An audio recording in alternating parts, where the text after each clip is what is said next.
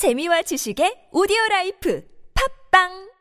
아이비 커큐민 285 강황 카레 먹으면서 커큐민은 몰라? 부모님께 활력 충전. 커큐민 285 우리 부부 피로 충전. 커큐민 285 우리 아이 기력 충전. 커큐민 285 부모님께 활력 충전. 커큐민 285 우리 부부 피로 충전. 커큐민 285 우리 아이 기력 충전. 285 검색창에 커큐민 285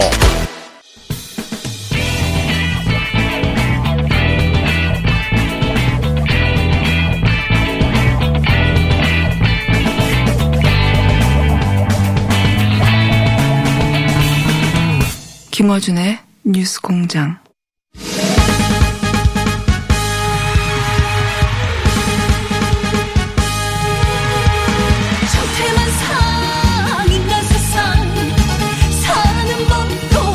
가지가지 여야 삼선들이 부딪힌 시간입니다. 청태만상. 정청래 의원, 하태영 의원 나오셨습니다. 안녕하십니까. 네, 네, 안녕하세요. 저희가 2부에서 이야기 나누다가 마무리 못한 주제가 있습니다. 뭐냐면 여야 서울시장 후보 이 6개월밖에 안 남았는데 서울시장 정도 되는 큰 선거에서 6개월 전에 후보가 안 보이는 경우는 없거든요. 이번에는 그렇습니다. 특이한 상황인데 이제 6개월 이내에 이제 급하게 후보들이 양쪽에서 결정돼야 되는 거죠.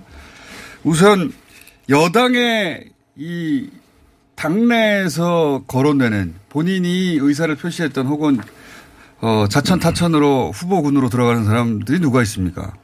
추미애, 추미애, 박영선, 박영선, 정청래. 아니, 난, 아니, 정청, 농담 아닌 것 같아요. 정청래 의원 처음 정도면. 들어보는데 저는. 아니, 그, 아니, 본인이 네. 난 출마 선언 할 수도 있다고 봐요. 자천 타천에서 네. 자천입니까? 아, 타천입니다. 아, 저거는 난 도전하는 게몇 좋다고 명, 봐요. 몇 명이나 지금 타천 어, 본인은 어, 두 명이요? 언카운터블. 자, 그러니까- 본인 얘기 빼고 해주세요. 네, 그래서 아니, 빼는 게 아니라 네. 지금 가- 그, 그 실질적인 출마 선언 같은 거 하- 했는데 이걸 무시하고 넘어가면 안 될 것 같은데. 좀, 저 얘기 계속 좀 할게요. 그래서 저희 처음 민. 저희 민주당의 입장에서는, 네. 어, 하고 싶어 하는 분들은 꽤 있고, 그또 하고 싶어 하는 분들 좀 얘기해 주세요. 실현 가능성 있는 분들도 있고, 예를 들면 우상호 의원 같은 경우도 뭐, 지난번에도 경선에 나오지 않았습니까? 그때는 나왔지만 이번에는 나간다는 얘기는 안 하고 한 번. 나오면 또 나오죠. 원래 그래요? 그 원래 정치인들은 그렇습니다. 예. 네. 우상호 의원에게 직접 여쭤봐야 되겠네요. 네. 예. 아니 뭐 그런 생각을 하고 있을 것 같고요. 네.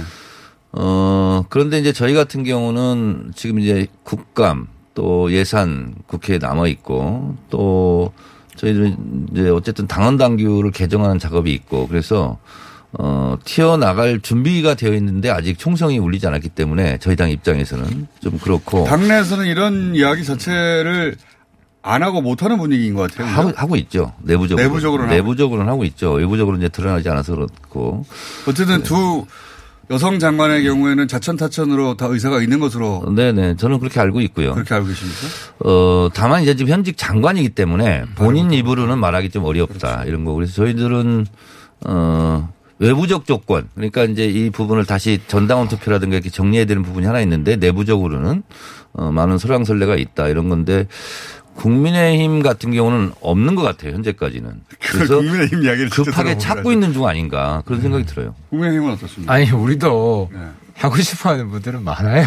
하고 싶어 하는 분들 아, 왜 없겠어요? 자천 타천 하고 싶어 하는 분들 얘기해 주세요. 아니, 이게 이제 크게 하태경 아니 나는 뭐 아니고 그 당내 당외 예, 예. 당내 당외 기준으로 볼 수도 있고 이제 초선이냐 경력이냐 예. 뭐이 기준으로 어, 볼 수도 있는데 뭐 당 내에서는 이제 구체적인 이름을 미- 이야기하기도 아니, 해봐요, 그래도. 해 주셔야죠. 아, 뭐 예를 들어서 어 저랑 가까웠던 이제 과거 구 바른정당 출신의 예. 뭐 이해운 아, 이혜원 의원 얘기 뭐 나와서. 어, 지상욱. 지상욱 이분들은 의사가 있는 걸로 확인이 됐습니까? 의사 있지 않겠습니까? 내가 개별적으로 다 물어보진 않았는데 저희들로서는 좋은 좋네요. 그리고 뭐 김용태 김용태.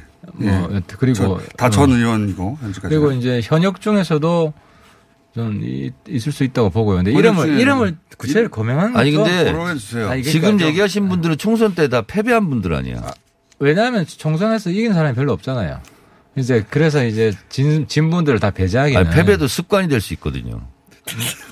약을 올리시고 한 번 떨어지고 됐다고 지금 자, 자랑하는 것 같은데 윤희숙 의원 거론되는데 그러니까 이게 초선급에서도 네. 초선급에서도 이제 참신하다. 그러니까 기준이 크게 이제 세 가지예요. 참신성, 개혁성, 확장성. 예. 이 정도 갖추고 있으면 예.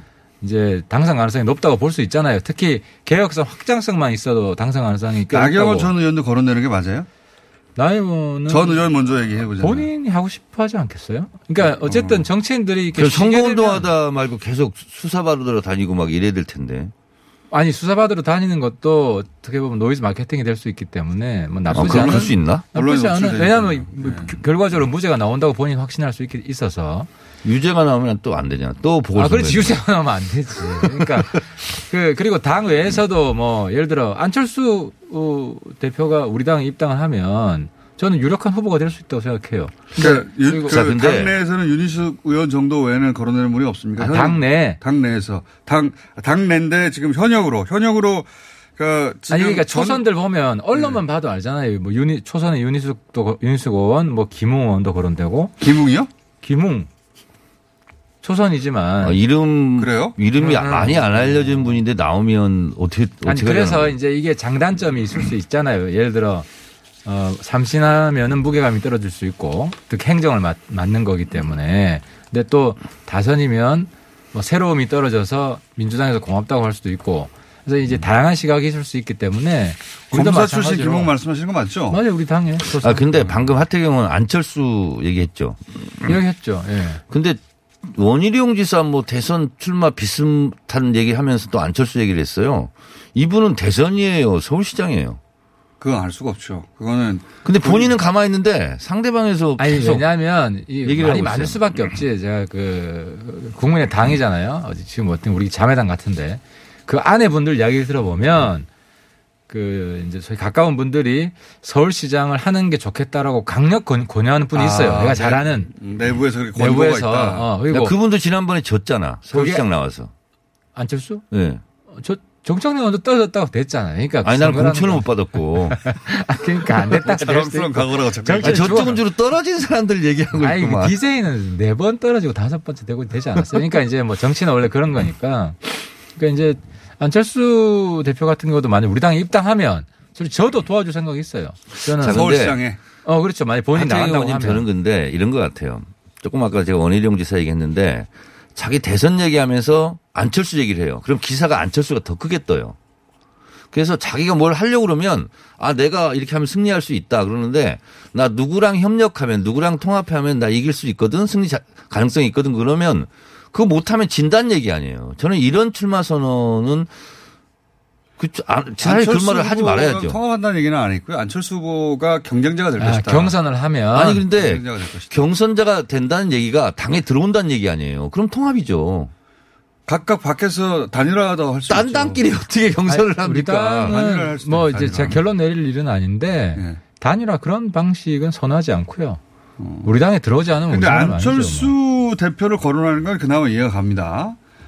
뭐 보수 대통합 이러면서. 근데 윤석열 검찰총장 현직인데다가 정치의 뜻이 있는지 없는지 확인도 안 되는데 왜 윤석열 검찰총장을 서울시장 후보로 아니죠 원희룡, 원희룡 지사가. 지사가 본인의 경쟁자로 아. 이런 분을 생각하고 있다. 왜 그랬을까요? 그 윤석열 총장 임기가 내년 7월인가이지 그렇죠. 않아요? 그러니까 이제 그러니까 내년 7월 이후에 나올 수도 있다. 세간에 세 평이 예, 이분이 이제 7월 끝나면 나올 수도 있다고. 대선의 유혹을 강력히 받지 않겠느냐. 국민의 힘에서는 실제 윤석열 검찰총장이 7월 이후에는 정치를 할 거라고도 다들 생각하는 저. 개인적으로 안 할 거라고 봅니다. 많은 그분은, 그분은 저는 변호사 개업할. 거라고 생각합니다.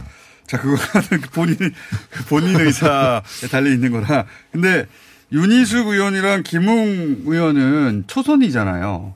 그런데도 참신하기 때문에 그러니까 본인들 이야기가 아니라 예. 그건 이제 언론이나 주변에서 어. 하는 이제 다 한 번씩 테스트를 해보는 거지 뭐 이런 사람은 어떠냐 그런 것이다. 거죠. 어. 아니, 본인들은 별로 제가 보니까 큰 의지가 있는 것 같지는 않아요. 저 국민의힘에서 이렇게 여러 후- 후보들을 백화점식으로 나열하는 이유가 있다고 생각해요. 이건 김종인 비대위원장의 저의입니다. 저희가 있다. 예. 왜냐하면 여러 명을 거론, 그 거론해 놔야 본인이 점지했을 때 영향력이 더 크잖아요.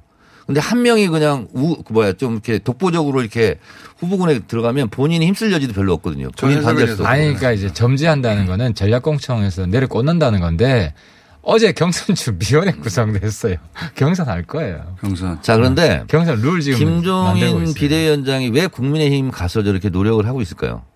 저는 본인 뜻대로 내 맘대로 한번 뭐든 해보고 싶은 거예요. 근데 김정인 위원장이 최근에 본인이 아니, 본인 뜻대로 하고 싶지 그러면 대표 해가지고 남 그러니까 뜻대로 왜 거기 들어가 있겠어요?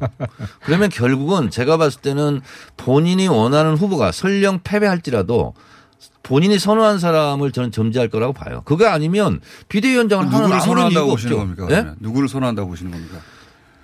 본인 말 잘 듣는 사람이 기준이겠죠. 아니, 그러니까 그러면 초선이 유- 유리하잖아요. 그런 면에서는. 저는 그럴 수 있다고 아니, 봅니다. 지는 후보인데 아, 어, 엄청난 격차로 질 수밖에 이- 없는 이런 건데. 내면 김정인 위원장 정치생부터 끝나는 아, 이런 거죠. 아, 이 사람은 가능성이 별로 없었는데 김종인 위원장이 키워서 드디어 당선시켰다. 이것이 가장 폭발력이 있는 거예요. 아, 그럼 당연하죠. 다- 네. 아니 서울시장 선거는 우리한테 그 아주 유리한 선거는 아니기 때문에 당선이 되면 김정인 위원장 가치는 올라가죠. 당연한 거죠. 김정 위원장은 그런 경우에 본인이 직접 선수로 뛸 생각이 있기 때문에 최근에 내가 그만둘 수도 있어 막 이러는 겁니까? 그만 안 두겠다는 아, 하는 최근에 거죠. 물론 아니, 안- 그렇지 안 대표 잘하려고. 군기 잡은 것 같은데요 어제 군기자분 네, 네. 본인이 직접 할 생각도 있으신 거예요? 대선 예. 내가 이야기했잖아. 그건 지금 뭐 후보 들어가도 지, 지, 지지율이 안 나오잖아요. 그러니까 하태경 의원은 음. 수가 좀 낮아요. 좀 가르쳐주세요. 그분은 그 생각밖에 없어요. 제가 계속 얘기하죠. 그분이 국민의힘에 간 이유는 망상을 본인이 한번 필드에서 뛰고 싶다. 그러니까 어느 정도 가능성이 있는 이야기를 해야지. 아니 그럼 지난번? 아니, 그러니까 대선 후보 지지율 김종인 지금 너무 얼마나 나와요? 아니 지난번에는 그러면 대선에 왜 나왔어요? 대선 후보들은요 1%의 아니, 그러니까- 가능성만 있으면 도전하는 아니 나도 거예요. 알아요. 정청래 의원이 서울시장 욕심 이 있다는 것도 알고 심지어 대선 욕심 이 있다는 것도 알아요. 모든 정치인이 똑같아. 아니 아니 나도 모르는 걸 어떻게 이렇게 본인이 있어요. 잘 알아요? 왜 없겠어요? 아 근데 어쨌든 자기 지금 수준에 맞는 꿈을 꿔야 현실적인 거지. 이상은 높기 높이 가지 내 발은 땅바닥에 김종인 붙여야죠. 그 어르신은 이미 대선에 여러 번 나왔어야 된다고 봅니다. 아니, 그 연세를 양반이 보면. 그러니까 마지막 불꽃을 태우고 있다고 사람이 봐요. 아니라면 현 시점에 그 욕심은 내지 않는다. 하태경 하태경 의원님은 수가 부족한 걸로. 어, 김정인 위원장은 그런 생각이 없다. 언론에서 만들어낸 아, 것이다. 현실적이지 않다는 거지. 지금 본인 대선 후보 넣어볼 수 있잖아요. 그럼 안 나오잖아요. 1% 나와요? 그, 그거는 현실성이 있느냐 없느냐의 문제고 제 말은 김정인 위원장 본인이 그런 생각이 있느냐 없느냐. 그러니까 모든 정치인은 일반론으로 다 가지고 있다. 다 가지고 있다. 일반론 예를 들어. 제가 이제 박지원 원장, 국정원장 청문회를 했는데 저는 그때가 정치 인생의 마지막 박지원 마지막 공. 아니 이야기 들어봐. 마지막 공직이라고 생각을 했어요. 나는 저분의 마지막 공직일, 거, 공직일 것이다. 국정원장이 예, 예. 위원장 지금 연세도 있으니까. 근데 표정을 보니까 그런 것 같지 않더라고요. 그러니까 그 표정을 읽어보면 김정인 위원장도 있긴 있는 것 같다. 아, 왜냐면 내가 이- 그 이야기는 했잖아요. 만약에 서울시장 선거 이기면 예. 이분 비대위원장 임기 연장 이야기는 자연스럽게 나올 수밖에 없다. 지면요. 지면 끝이죠. 그것이 끝나는 것이다. 근데 이길 걸 전제해서 본인이 어, 후보로 뛸 생각이 없는 건 아닌 것 같다. 아, 그러니까 그건 지금은 망상이다. 아니 그러니까 본인이. 스케줄표는 이렇게 돼 있을 거예요. 어떻게든 간에 서울시장을 한번 이겨보고 지더라도 박빙으로 지면 본인한테 기회가 있다. 이렇게 생각을 하고 있다니까 하나씩 물어보세요. 그, 그 이야기 보, 그 이야기보다는 네. 정청래 의원이 서울시장 경선 뛰어들어서 이겨서 서울시장 돼서 네. 그 다음에 혹시 여건이 돼가지고 둘 다 양이 이낙연 이재명 날라가서 내가 대선 후보로 뛸 수 있다 이런 생각하는 거랑 난 정청래 의원이 그런 생각하는 게 훨씬 더 현실적이라고 봐요. 일단 고맙습니다. 그런 생각 안 해봤지만 일단 해봤지만 생각해 주시면 아니, 왜안 해봤겠어? 오늘부터 생각해보긴. 왜안 해봤겠어요? 자, 국감은 왜 이렇게 중요합니까? 국감. 국감 하는지도 모르겠어요. 요새. 국감은 이런 거 국감 관전 포인트 하나씩만 짚어주세요. 이런 것 같습니다. 관전 포인트가 없어요. 관전 포인트가 없어요. 왜냐하면 원래 국감은 야당의 시간이고 그렇죠. 저희가 정부 여당이 야단 맞는 시간이거든요. 근데 지금 뭐 한방도 없고 헛방도 없어 보니까 그냥 그냥 가는 거야. 지금 하태경 혼자 지금 용을 쓰고 있어요. 근데 별로 뭐 이렇게 임팩트가 있는 것 같지는 않고 그러니까 뭐 아니 임팩트 있고 없고는 뭐 국민들이 평가해 주는 거고 민주당에서는 자꾸 평가절하 하려고 하는 그 뭐 애잔한 노력 내가 이해를 하고요. 근데 어쨌든 초반에는 서해 서해 공무원 예. 피격 사건 예. 이게 이제 중심 이슈였고 언론에서는 많이 다뤄졌고 예. 뭐 중후반은 생각만큼 임팩트가 있지는 않습니다 지금 현재.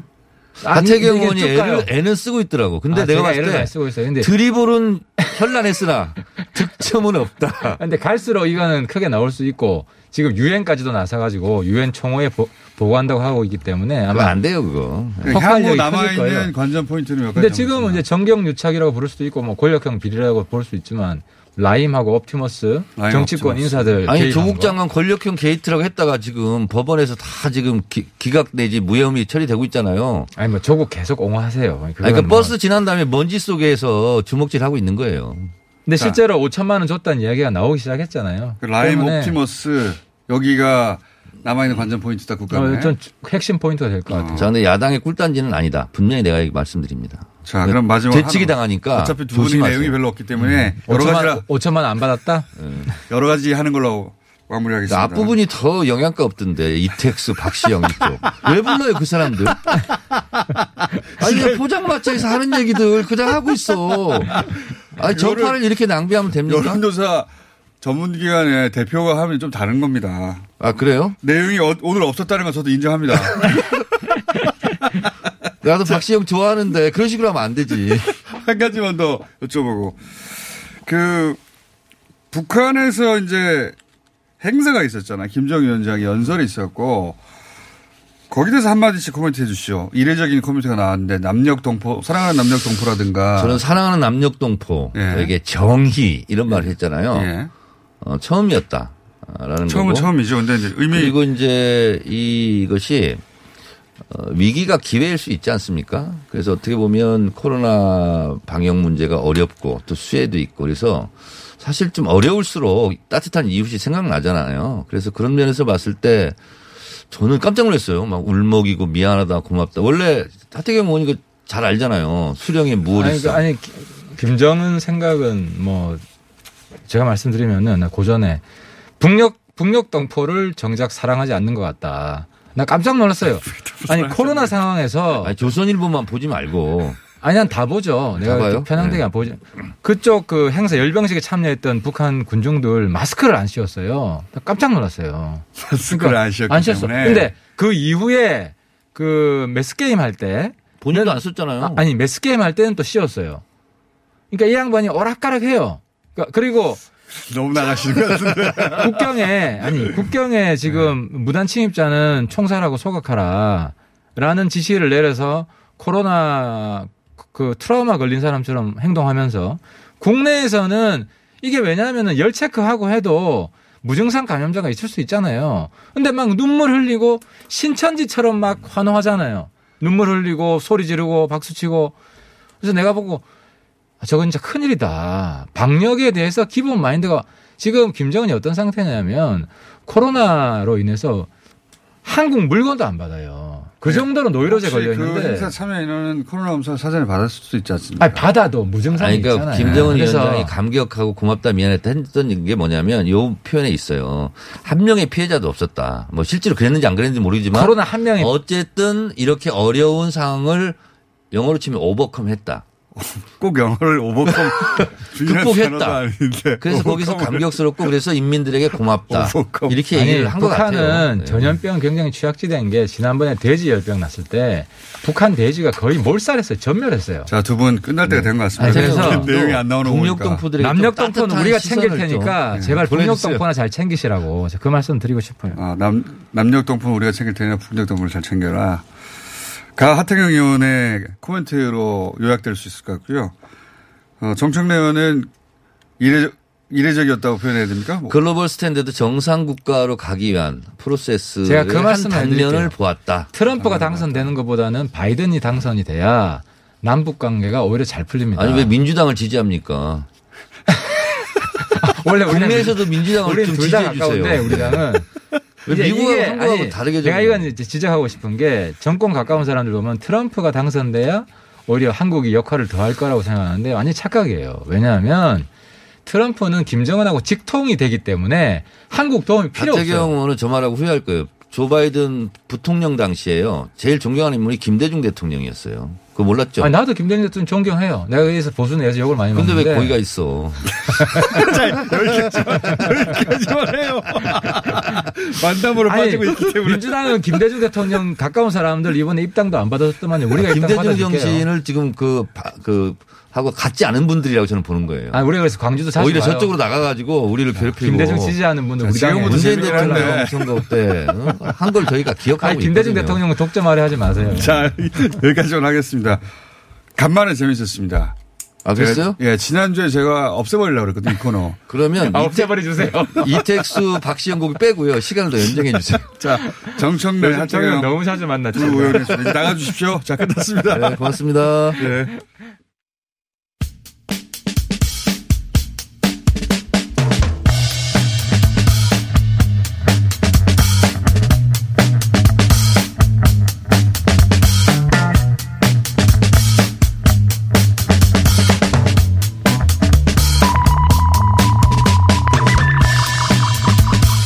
국내 언론에서는 많이 등장하지 않는 뉴스인데 최근 중화권 뉴스를 보면 중국과 대만 사이가 심상치 않습니다. 전쟁 불사 뭐 이런 얘기도 나오고 있습니다. 중국과 대만 사이 양안 관계에서 무슨 일이 벌어지고 있는지 잠깐, 짚어, 잠깐 짚어보겠습니다. 호소대 전가림 교수님 나오셨습니다. 안녕하십니까? 네, 안녕하세요. 예. 어, 이게 크게 보도는 안 되고 있는데 네. 중화권 뉴스에서는 자주 나오더라고요. 그 네. 원래 지금 대만의 현 정권이 이제 반중 친 그 반중까지는 모르겠는데 하여튼 친중은 아니지 않습니까? 그렇죠. 반중이라고 얘기할 수 있죠. 네. 왜냐하면은 중국이 지향하는 게 이제 조국 통일이라는 측면에서 네. 통일을 강조하는데 대만에서는 지금 민진당이라는 게 집권 세력이란 말이죠. 예. 거기서 이제 독립을 얘기하고 있어요. 그러니까 아무래도 중국이 지향하는 바와는 정반대로 가고 있으니까 반중이라고 하는 게 음. 맞을 겁니다. 중국은 홍콩도 그렇지만 이제 대만까지도 하나의 중국 안에 있는 것이다. 별개의 국가가 아니다라고 자꾸 네, 그렇죠. 주장하고 있는데 대만은 무슨 소리냐? 우리는 별개의 국가다. 뭐 이걸 얘기하고 있는 거죠. 그렇죠. 그런데 그런 관계야 뭐 오래된 관계이긴 한데 네. 최근에 전쟁을 불사한다라는 표현 혹은 뭐, 어, 그 뭡니까 공공기지를 네. 굉장히 가까이까지 띄우기도 하고 네. 어, 무기도 그 대만을 공격할 수 있는 무기도 물론 대만을 향한 건 아니지만 발사 훈련도 하고 네. 그 군사적으로 활발하게 움직이잖아요. 왜 그렇습니다. 그렇습니까? 뭐 군사적인 긴장감이 지금 계속 고조되고 있다라고 얘기를 합니다. 보통 예. 우리가 양안 관계라고 얘기하는데 양안이라는 게 이제 중국과 대만 예. 그 지역을 이제 양안이라고 예. 얘기합니다. 양안 관계 이렇게 긴장된 가장 근본적인 이유 중에 하나는 아무래도 중미 관계의 연장선상에서 파악하는 게 나을 거예요. 예. 뿐만 아니라 새롭게 등장한 차잉원 정부, 조금 전에 말씀하신 민진당 정부가 반중적인 정서, 예. 대만 독립을 얘기하고 있다라는 거죠. 중국은 지금 굉장히 큰 과제에 직면해 있습니다. 첫 번째가 내년이 바로 중국 공산당 창당 100주년이에요. 예. 그리고 2049년이 중국 건국 100주년이에요. 예.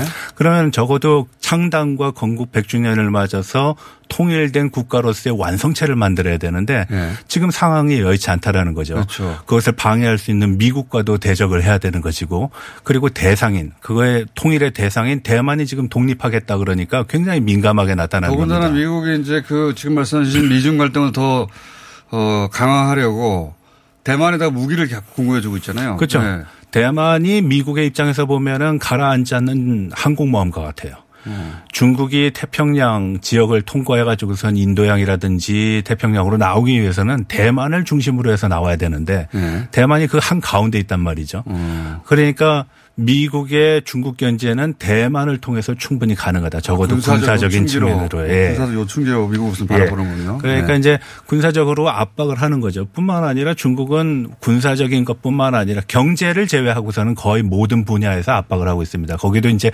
관광객들을 보내지 않고 있고요. 우리나라랑 어, 똑같이. 작년부터 그랬죠. 예, 뭐 몇 년 됐습니다. 그거는 예. 이제 차영원 정부가 등장하면서부터 그렇게 됐고 그리고 어 외교적으로는 단교 그러니까 대만과 국교를 수립한 나라를 쫓아다니면서 어 주- 대만과 단교를 해라. 음. 뭐 그래서 뭐 돈을 준다 그래가지고 금권 외교라고 이렇게 표현하기도 하는데 일단 그런 상황입니다. 그래서 과거에는 한 20 몇 개 수교국이 있었는데 지금은 한 16개 정도 있습니다. 대만이. 네. 근데 최근에 유난히 전쟁 불사 얘기가 나오고 뭐 그 비행기를 보내고 네. 미사일을 발사하는 이유가 뭡니까? 가장 근본적인 가장. 이유는 대만의 독립을 압박을 하겠다라는 거죠.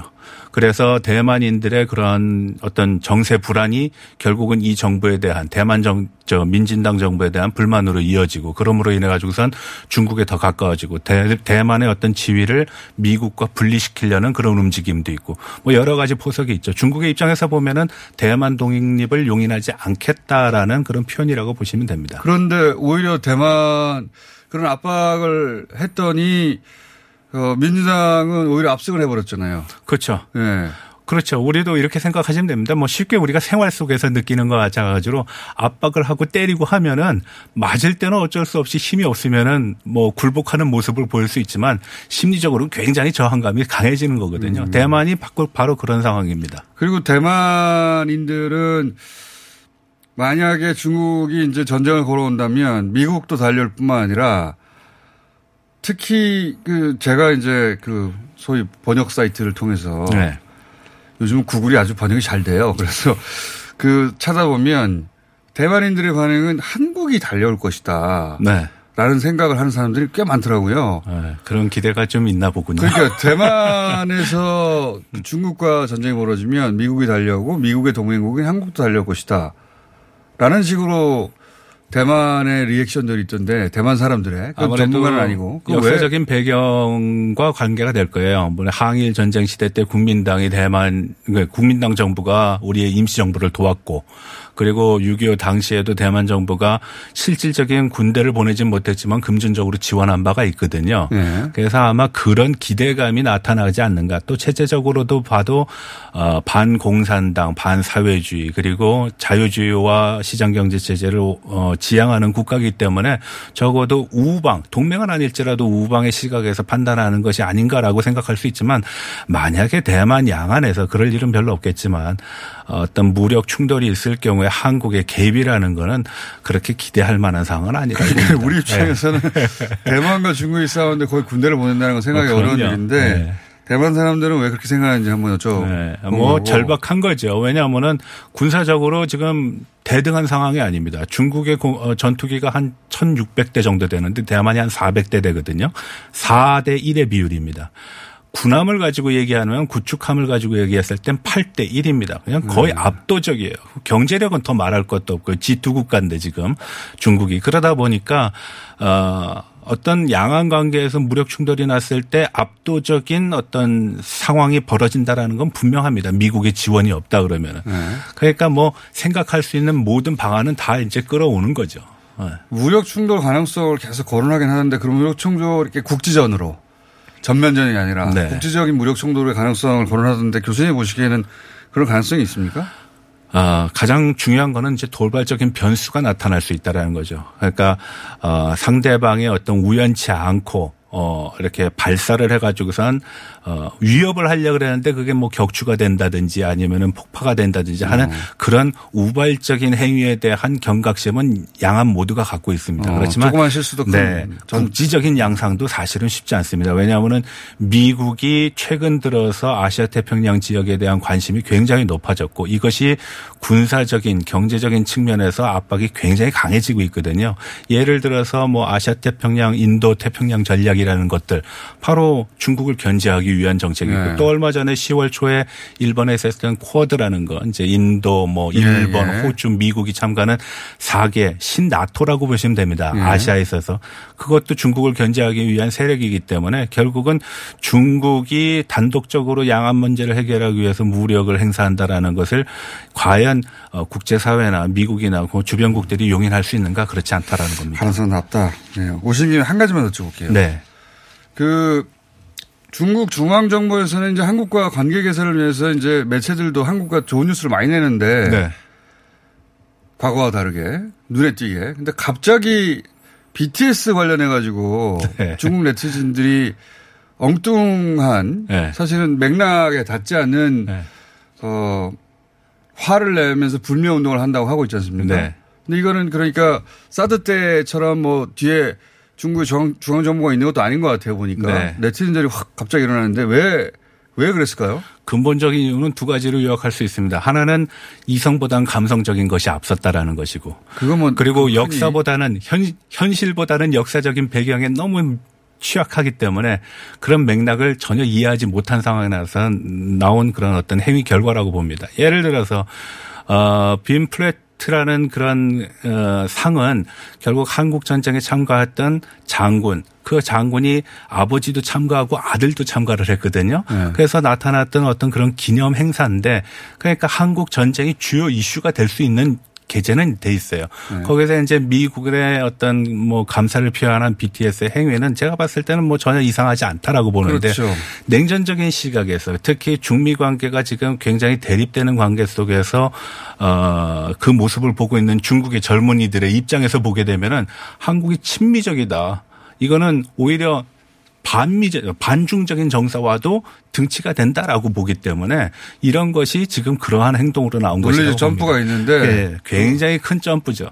점프가 있지만 하여튼 그 정도로 예민하다. 지금 중국의 젊은 세대들이 중국의 젊은 세대들이 가지고 있는 가장 큰 문제점은 특히 90년대 이후 태어난 젊은 세대들은 2등, 3등, 4등이라는 걸 경험해 보지 못했습니다. 계속 1등을 향해서 가는 중국만 봐왔기 아. 때문에 굉장히 자부감이 크고요. 그리고 아. 애국주의적인 정서가 큽니다. 그래서 오히려 더 보수적이고 더 어, 친정부적인 성향이 강한 모습을 보이고 있는 것이 아. 큰 특징입니다. 그래서 향후에 우리가 만약에 중국 진출을 한다 그러면은 몇 가지 사항을 새롭게 인식을 하고 접근을 해야 됩니다. 첫 번째가 국적을 가지고 들어가면 안 돼요. 이건 한국이다. 뭐 이렇게 하면 안 됩니다. 무국적인 상태의 상품을 팔아야 된다. 그리고 문화 자체에 집중을 해야지 이것에 상, 불필요한 어떤 경쟁심을 유발할 수 있거나 어떤 이념적인 갈등을 유발할 수 있는 그런 접근은 안 된다. 세 번째로는 이것이 중국에서 생산되고 중국을 위한 중국에 맞춘 상품이라는 걸 강조해야 된다는 것입니다. 하여튼 그 시- 중국의 신세대 젊은 세대가 애국주의 성향, 보수성이 굉장히 강하고 네. 거기에 반응한 것이지 어쨌든 중국 정부가 뒤에 있는 건 아닌 것 같습니다. 이번 저는 케이스는. 그렇게 보지 않습니다. 예, 이번 케이스는 교수님 숨을 쉬시면서 말씀하셔야 될지 숨도 안 쉬고 이렇게 빠른 시간 내에 말씀하셔가지고 오늘은 여기까지 하고요. 네. 또 모시기로 하겠습니다. 네. 전가림 교수였습니다. 감사합니다. 고맙습니다. 요즘에 장원 오빠 멋있어 보이더라. 옆에 가면 좋은 향이 나는데 너무 끌려. 그치 그치 내가 좋아하는 명품 향수 쓰는 것 같더라고 역시 남자는 향기가 중요해 형, 형이 쓰는 향수 뭐예요? 비싼 거예요? 아니, 룩백 쓰는데? 고가의 명품 향수를 합리적인 가격에 즐길 수 있는 룩백 퍼퓸 미스트. 잘 나가는 명품 향을 한 번에 즐길 수 있어. 2 플러스 1 행사 중이라 더 저렴해. 이성을 뒤돌아보게 하는 매력적인 향기. 검색창에 룩백을 검색하세요 안녕하세요. 치과의사 고광욱입니다. 태아가 자랄 때 가장 먼저 생기는 기관이 어디일까요? 바로 입입니다. 먹는다는 것은 삶의 시작이자 끝인 것이죠. 100세 시대인 요즘은 치아를 100년 가까이 사용합니다. 그럼 어떻게 해야 치아를 100년 동안 건강하게 관리할 수 있을까요?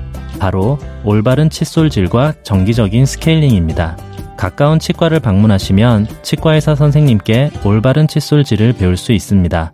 그리고 1년마다 건강보험 적용이 되는 스케일링 치료 놓치지 마세요. 이 캠페인은 유디치과협회와 함께합니다. 시더 시더 아빠 발톱 너무 두껍고 색깔도 이상해 이 녀석 그럴까봐 내가 캐라셀 네일 준비했지? 갈라지고 두꺼워진 발톱 무좀이 싹 사라진다고.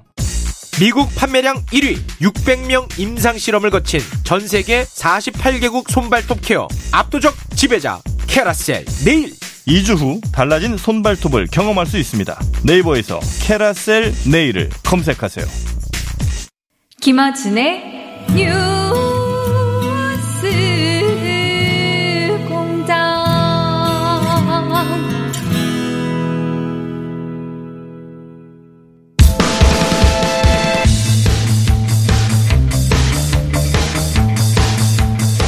항상 주제를 끝내본 적이 없는 시간입니다. 한준희, 박무성 두 해설위원 나오셨습니다. 안녕하십니까? 네, 안녕하세요. 네, 안녕하세요. 박동희 야구 전문 기자. 안녕하세요. 그리고 오늘은 심수창 해설위원 나오셨습니다. 안녕하세요. 예. 어, 야구 해설위원 두 분이 번갈아서 나오시기로 했습니까? 아니면 그때그때 형편이 되는 분이 나오는 겁니까? 어, 번갈아 가면서 서로 나오려고 했던 건 제가 교통 정리를 했습니다. 어, 교통 정리 하시면서 뭐 코미션 챙기거나 하는 건 아니죠? 아, 그 대신에 저는 매주 나오는 거예요. 자, 축구 먼저. 국가 대표팀하고 올림픽 대표팀 평가전 이런 거 오래전에 하던 거 아니에요? 예전으로 네. 하면 아마 옛날 팬들은 기억하실 텐데 예를 들면 충무화랑 그러니까요. 백호, 청룡 이런 거 있을 때 이원화 할때 오래전 얘기인데 이걸 왜 하는 거예요? 지금 어, 네, 말씀하시죠. 이제 살고 싶어서 한 거죠. 아, 그러니까 뭐냐면. 예, 그러니까 축구 협회도 살아야 되고 아. 대표팀도 살아야 돼요. A 매치도 없고. 그러니까 예, 네. 축구 협회의 예산의 상당수가 국가 대표팀을 운영하면서 운영되는 돈인데 올해 A 매치가 없었습니다. 그래서 아, 지금 수익도 없구나. 실제 축구협회 직원들의 임금이 이미 예, 내려가고 깎였고요. 근데 관중도 못 들어오는데. 아, 그래서 어제는 들어오긴 했는데 몇 근데 문제는. 뭐냐면 관중 수입도 관중 수입인데 TV 아, 중계권이라든지 중계권이 있구나. 스폰서십이 있죠. 왜냐하면 국가대표팀에 후원한 은행도 있고 뭐 나- 브랜드도 있고 아, 그래서 만들어진 매체예요, 이게? 예, 그렇기도 하고 대표팀 입장에서는 이제 올림픽 대표팀 내년에 도쿄 할 수도 있고 네. 국가대표팀은 내년에 또 이제 월드컵 해야 되기 때문에 어떻게든지 해야 돼요. 그래서 이번 좀 살고 싶어서 예산 확보 경기였구나. 네, 그러니까 이제 두 가지 차원이죠. 대표팀과 올림픽 대표 입장에서는 경기력 제고 차원이 있고, 네. 어 그리고 박, 박문성 의원이 아주 좋은 음, 상황을 지적을 해주셨는데 지금 대한축구협회가 상당히 재정난으로 갈 수밖에 없는 상황이거든요. 그리고 약속됐던 이 스폰서들에 대한 어떤 노출과 홍보가 있잖아요. 그렇죠. 어, 그러니까 뭐라도 해줘야 어, 되는 그렇지, 타이밍이기는 그렇지. 했었죠. 네. 그렇지. 계약을 했는데 뭐 여러 브랜드 스포츠 브랜드하고 계약했는데 노출 기회가 없으니까 계약 유효가 돼서 돈을 토해낼지도 모르니. 어. 그러니까 유럽도 난리였던 게 지금 A 매치 브레이크는 똑같잖아요. 예. 유럽이 이번 기간 동안 네이션스 리그라고 하는 그 예- 예선 라운드를 하고 있는데 예, 예. 또 평가전을 내서 그 짧은 동안 세 경기를 잡았어요. 예. 그래서 프로팀들하고 대표팀이 난리가 났습니다. 어떻게 이 짧은 시간 동안 세 경기를 혹사시키냐. 예. 근데 그들도 논리가 똑같은 거예요. 우리도 살자. 선수가 뛰어야 스폰서 해준 기업에다가. 축구협회와 대표팀이 운영이 안 되니까 그거는 뭐 우리랑 똑같은데 어쨌든 뭐 이런 이제 기회를 또 살려본 거죠. 그러니까 통상적으로 A매치 기간은 두 경기를 치르거든요. 근데. 이번에는 박문성 의원 이야기대로 세 경기를 치르는 쪽으로 UEFA가 약간 무리스러운 일정을 감행을 한 거죠. 아, 그렇구나. 돈을 뽑으려고 그랬구나. 뽑아야죠. 운영하려면 돈이 있어야 되니까. 자, 그렇고, 그 야구로 넘어가지고, 최근에 키움에서, 어, 이건 이제 야구 관련 뉴스 보시는 분들은 뉴스를 보셨을 것 같은데, 손혁 감독이 사퇴를 했는데, 감독 사퇴는 흔히 있는 일인데, 이번 경우는 성적이 좋은데 왜 사퇴하느냐 네네. 하나하고, 이게 선적이 좋으니까 자진 사퇴할 일은 없는데 자진 사퇴의 형식인데 이거 경질된 거를 이렇게 포장한 거 아니냐 이런 논란이 있어요. 맞죠? 네, 그 키움 히어로즈에서 최근에 손혁 감독이 자진 사퇴를 했다라고 했는데 당시 키움 히어로즈의 성적이 시즌 2위였었고요. 불과 네. 12경기 남겨놓고서 감독이 중간에. 성적 부진 때문에 자진 사퇴한다. 라고 스스로. 예, 스스로 그것도. 음. 근데 이 말은 정직하게 얘기하면 드라큘라가 피보다 생수를 더 좋아한다는 말이랑 똑같아요. 말도 안 되는 소리입니다. 미리 예. 준비해온 멘트예요? 갑자기 상- 드라큘라 발음이 좀 어, 약간 이상했어요. 그 코리안적이죠. 드라케라처럼 들렸어요. 드라큘라가 생수를 좋아한다. 네, 그래- 생수도 먹고 피도 먹고 할 수 있죠. 뭐 그럴 수도 있습니다만 자, 이 건은 상식적으로 저 말이 되지 않고 또 네. 이게 뭐 야구계나 구단 내부에서도 말이 안 된다는 걸 알고 있는데요. 이, 이게 더 큰 문제는 그러면 성적이 나쁜 감독들이 저한테 그러더라고요. 그럼 우리는 우리는 뭐냐? 우리는 뭐냐? 우리는 뻔 예. 3위부터 감독들은 그러면 우리는 네. 뭐냐? 우리는 뻔뻔한 사람이잖아. 1위 위에는 다 사퇴해야 된다는. 근데 그렇죠. 이제 구단도 이것은 자진 사퇴라고 말하고 손혁 감독도 나는 자진 사퇴라고 말하는 상황이에요. 공식적으로는. 네, 그렇게 된 상황인데, 네. 근데 자진 사퇴는 아니라고 보고 뭔가 누군가의 마찰이 있었으니까 자진 사퇴로 나오지 않았나. 근데, 근데 구단 내에서는 자기들끼리 하는 얘기, 선수들이 암암리 하는 얘기가 없어요? 선수들도 다 전부 몰랐어요. 어. 갑자기 이렇게 된 거라서. 심수창 해설위원이 끈이 끊어져서 그런 건 아니고? 그럴 수도 있죠. 뭐 감독 안 해봐서 잘 몰라가지고. 그러니까 지금도 연락 닿는 선수들 있을 수도 있잖아요. 고참 선수들. 네, 그래서 한번 물어는 봤, 봤죠, 이제. 물어봤더니. 박- 박병호 선수라고 네. 물어봤는데, 이제 그 선수도 깜짝 놀란 거예요. 어, 오늘 갑자기 이루어진 일이구나. 네, 그리고 그 다음날 감독님하고 통화 뭐 하면서 뭐 선수들 자체를 다 몰랐어요. 손혁 감독 이제 전 감독이죠. 손혁 전 감독과 통화해본 사람은 없는 겁니까 여기서? 손 감독 저 주변 취재를 해봤었는데요. 네. 손 감독이 불과 며칠 전까지만 해도 선수단에 떡을 돌렸던 감독이에요. 우리 분발하자고.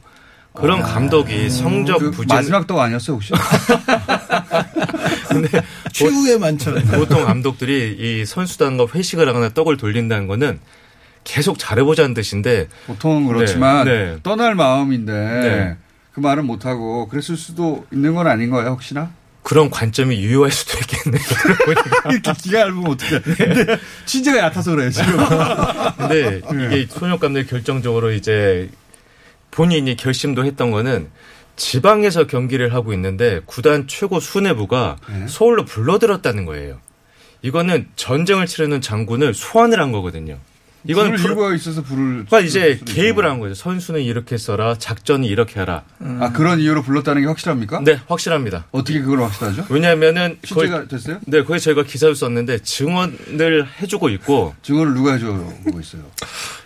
아, 이걸 제가 다 말씀드릴 수 없는 문제예요. 아, 어쨌든 네. 제보자로부터 증언을 들었는데 취재원으로부터 취재로부터 네, 그것도 구단도 인정하고 있는 사안이고요. 아 그러니까 네. 감독이 작전 지시 혹은 뭐 그날의 경기를 치르기 위해서 지방에 가 있는데 그거 잘못된 지금 작전이야 혹은 뭐 그렇죠. 잘못된 선수 운영이야라고 감독을 불러가지고 그런 불화나 그렇죠. 갈등이 있었던 네. 적도 있었다. 감독 같은 경우는 그 월권을 넘어서 자기 존재 이유가 사라지는 거거든요. 그러면 자진 네. 사퇴일 수도 있겠네요. 그냥 본인이 강력하게 어필했는데 구단은 이제 감독이 이럴 수 있지 않습니까? 내가 이런 상황이면 도저히 감독을 못 하는 거 아닙니까라고 해서 구단이 말려야 되는데 그러세요. 이렇게 되면은 아, 그런 상황일 수도. 있다. 근데 이게 모든 스포츠에서 끝났어요, 감독을 끝났어요. 자를 때 세 가지 경우가 있는데 돈 때문에 그러거든요. 끝났다. 자진 사퇴냐, 합의냐, 본질이냐. 끝났나요? 드라큘라 세 얘기가 다 가지 경우 들려. 중에 한 가지 얘기했어요? 세 가, 그러니까 세 가지인데 왜 그렇게 끝났습니다. 하나, 아, 둘, 네. 셋. 안녕. 안녕히 계세요.